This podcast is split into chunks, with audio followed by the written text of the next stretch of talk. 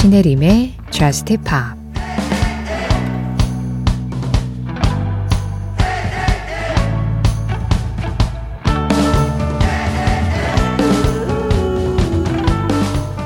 그 누구도 너처럼 날 사랑할 순 없어. 너도 나 같은 사랑은 절대 못 찾을 거고. 우리가 이별을 말하기에는 너무 좋았잖아.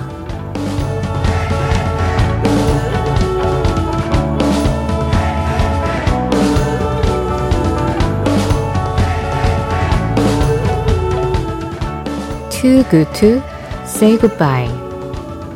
브루노 마스의 노래로 신혜림의 Just Pop 시작합니다.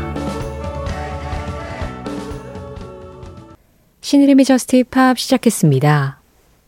이별을 말하기에는 너무 좋았던 브루노 마스의 Too Good to Say Goodbye 그리고 크리스토퍼 크로스의 Arthur's Theme Best That You Can Do를 샘플링한 곡이었죠.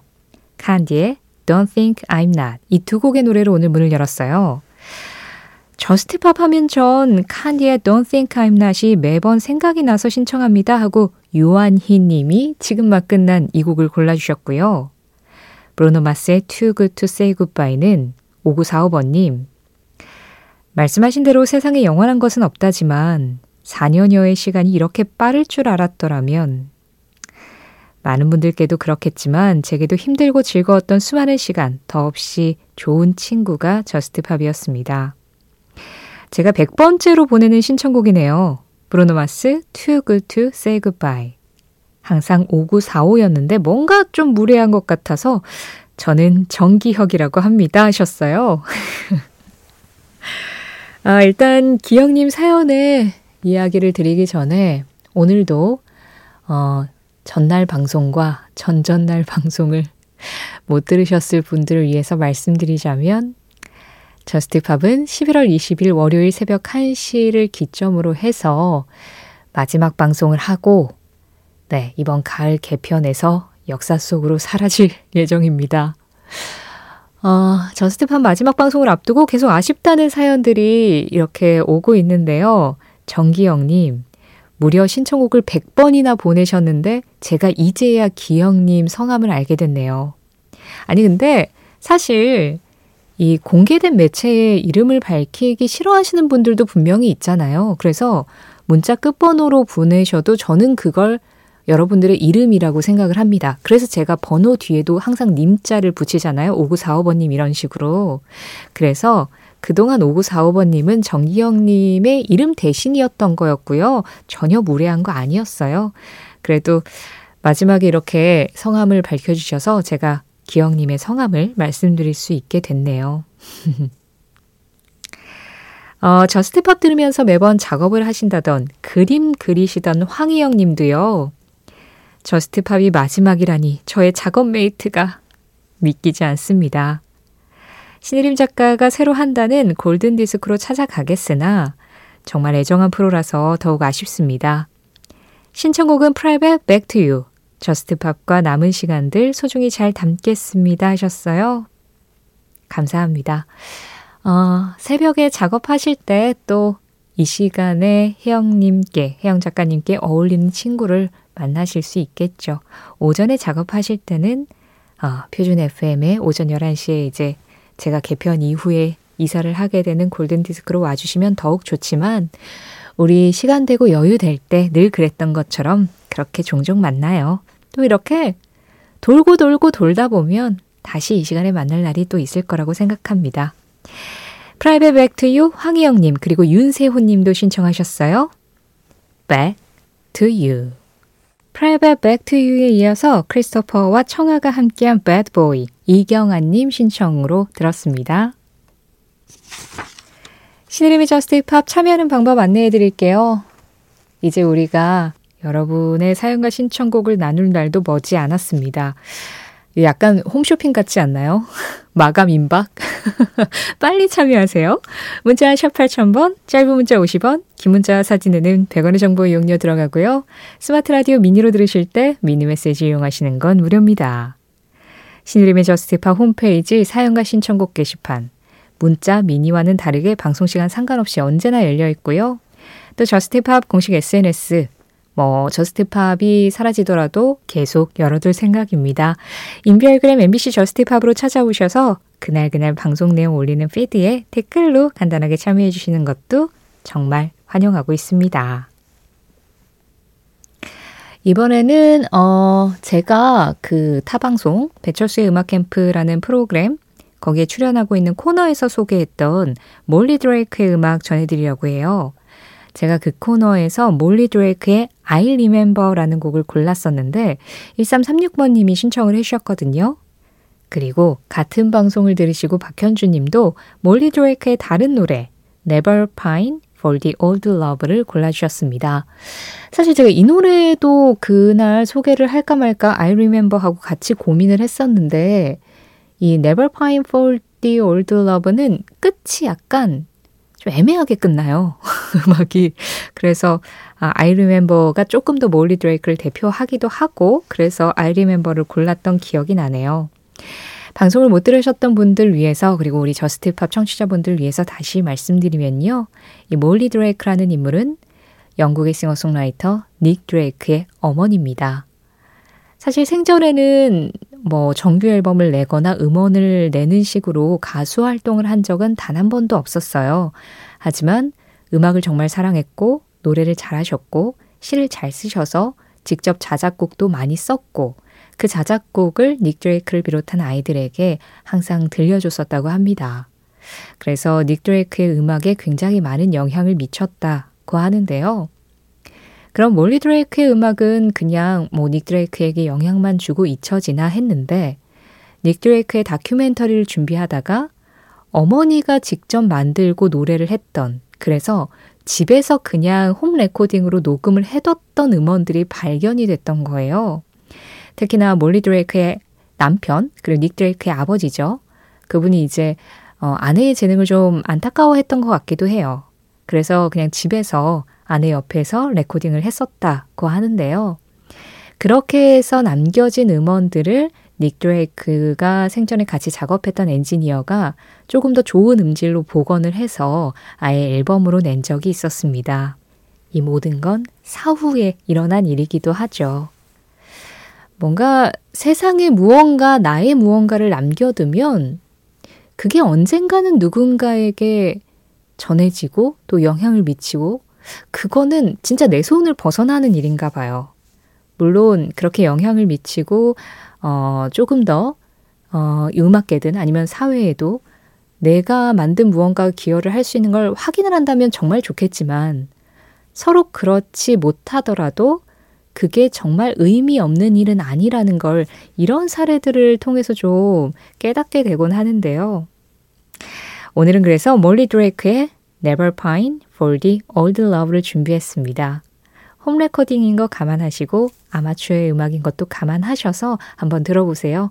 굉장히 오래전의 과거가 나에게 말을 걸어주는 것 같은 그런 느낌이 들 겁니다.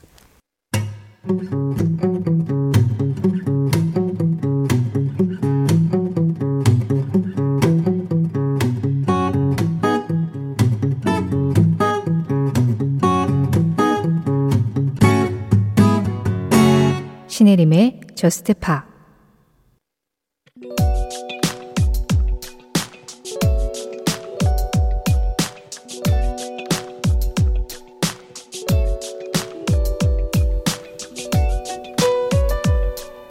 (2016년 11월 12일) 이날 영국의 가수 로비 윌리엄스의 12번째 앨범 The Heavy Entertainment Show가 영국 앨범 차트 1위를 차지하면서 로비 윌리엄스는 영국 솔로 아티스트로서 가장 많은 앨범을 앨범 차트 1위에 올린 가수가 되었다. 이전까지 솔로 가수 중 영국 앨범 차트 1위를 가장 많이 했던 사람은 총 11장의 앨범을 1위로 만들었던 데이빗 보위.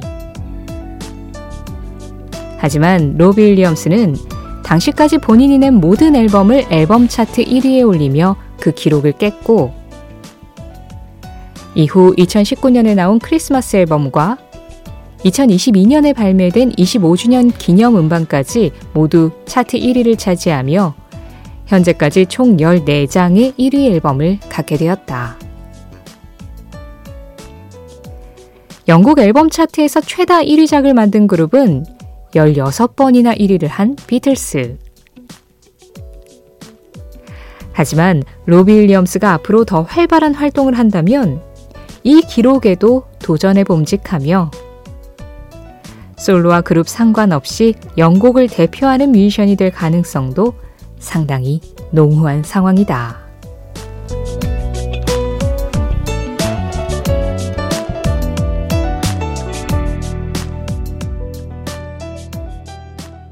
그 장면, 그 음악. 오늘은 2016년 11월 12일 로비 윌리엄스의 Love of My Life와 함께 영국 솔로 가수 중 앨범 차트 최다 1위 현장을 다녀왔습니다.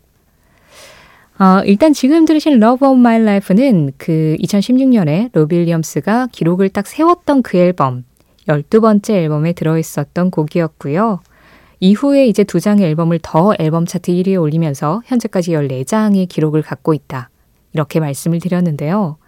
그러니까 영국 앨범 차트에서 로비 윌리엄스 앨범은 1집부터 현재까지 나온 앨범까지 베스트 앨범 그리고 크리스마스 앨범 포함해서 전부 다 나오면 다 1위를 했던 거예요. 진짜 대단하죠. 그러니까 영국 국민들이 로비 윌리엄스라는 이 가수를 얼마나 사랑하는지를 이것만 봐도 알 수 있을 것 같아요. 로비 윌리엄스가 새 앨범 냈대 하면은 그냥 다 가서 그냥 자연스럽게 앨범을 사는 거죠. 믿고 듣는 로비 윌리엄스니까 앨범 사자. 그러면서 자연스럽게 이제 앨범 차트에서 막 이렇게 순위가 올라가고. 야, 로빌리엄스가 택대 시절부터 뭐 영국 사람들이 굉장히 좋아했었고 실제로 택대 그 그룹 자체도 상당히 사랑하고 있다는 건 잘 알고 있는데 이렇게 기록으로 보니까 아, 로비 윌리엄스라는 이 가수의 영향력도 정말 대단하구나 그런 생각이 들었습니다. 어, 영국 앨범 차트에서 앨범 차트 최다 1위작은 16번, 비틀즈라고 말씀을 드렸는데 로비 윌리엄스가 14번이잖아요. 그리고 그룹으로서는 2위가 또 롤링스톤스예요. 롤링스톤스도 14장의 앨범을 영국 앨범 차트 1위에 올렸었습니다.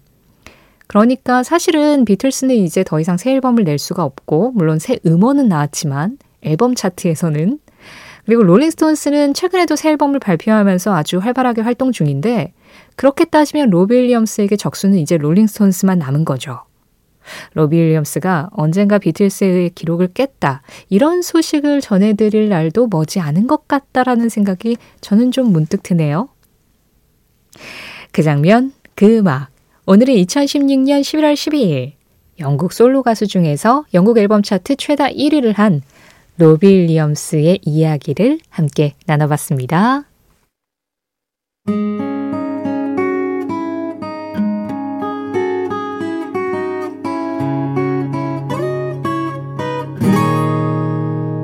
신혜림의 Just Pa 8611번님 으아 얼른 신청해야 돼요 오스카 안톤의 홈식 신혜림 작가 이제 이 시간에 팝을 어디서 들어요? 글쎄요 음원 사이트? 아, 8611번님이 아주 급하게 신청해 주신 오스카 안톤 피처링 데니의 홈식 두 곡 중에 먼저 들으셨고요. 이어진 노래 오 원더였습니다. Don't you worry. 9028번님과 함께 했어요. 아, 뭐, 네. 저는 여러분들한테 감사하다는 말씀밖에 드릴 게 없네요. 1139번님, 어, 표준 FM 골든 디스크로 간다는 이야기 들었습니다. 최신 팝을 발 빠르게 접할 수 있는 하나의 창구가 사라지는 것 같아서 많이 아쉽습니다. 예전 골든디스크 방송을 떠올려 보면 올드팝 위주의 방송이었어서 올드팝이 싫은 건 아니지만 저스트팝 때처럼 최신곡이나 다른 방송에서 듣기 힘든 다양한 곡들을 듣기 어려워지는 거 아닌가 걱정이 되네요.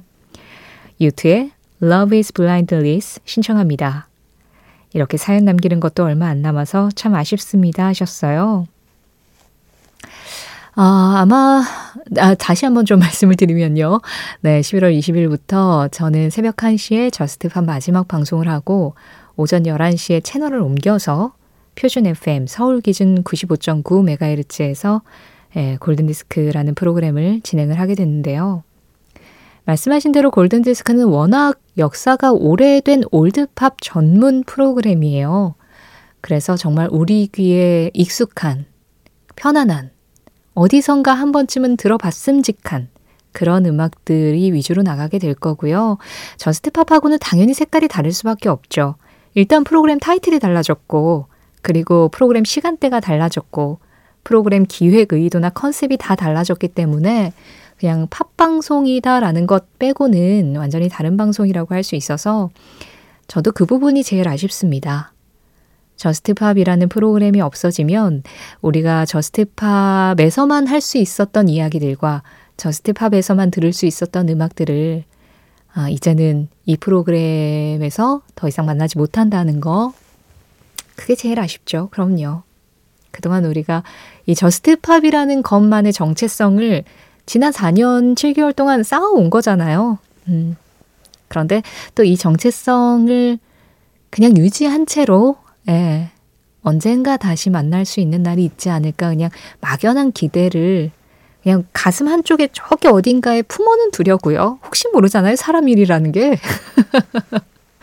또 이 프로, 저 프로 제가 뭐 진행을 하든 작가로 일을 하든 아니면 완전히 또 다른 일을 하든 여기저기 다니다가 언젠가 그 가슴 한 구석 어딘가에 이렇게 접어놨던 희망이 펼쳐질 날도 올 수도 있으니까요. 1339번님, 그리고 앞서서 8611번님도 지금까지 함께 해주셔서 너무너무 감사드렸고, 덕분에 이 저스트 팝이라는 프로그램의 정체성이 만들어질 수 있어서 제가 늘 드리는 말씀이지만, 그래서 결국에는 또 똑같은 말씀이지만, 항상 고마웠습니다. 유튜의 노래예요. Love is blindness. 집에 대한 나의 생각은 꼭 특정한 장소가 아니어도 된다는 것이다. 마이클 키와누카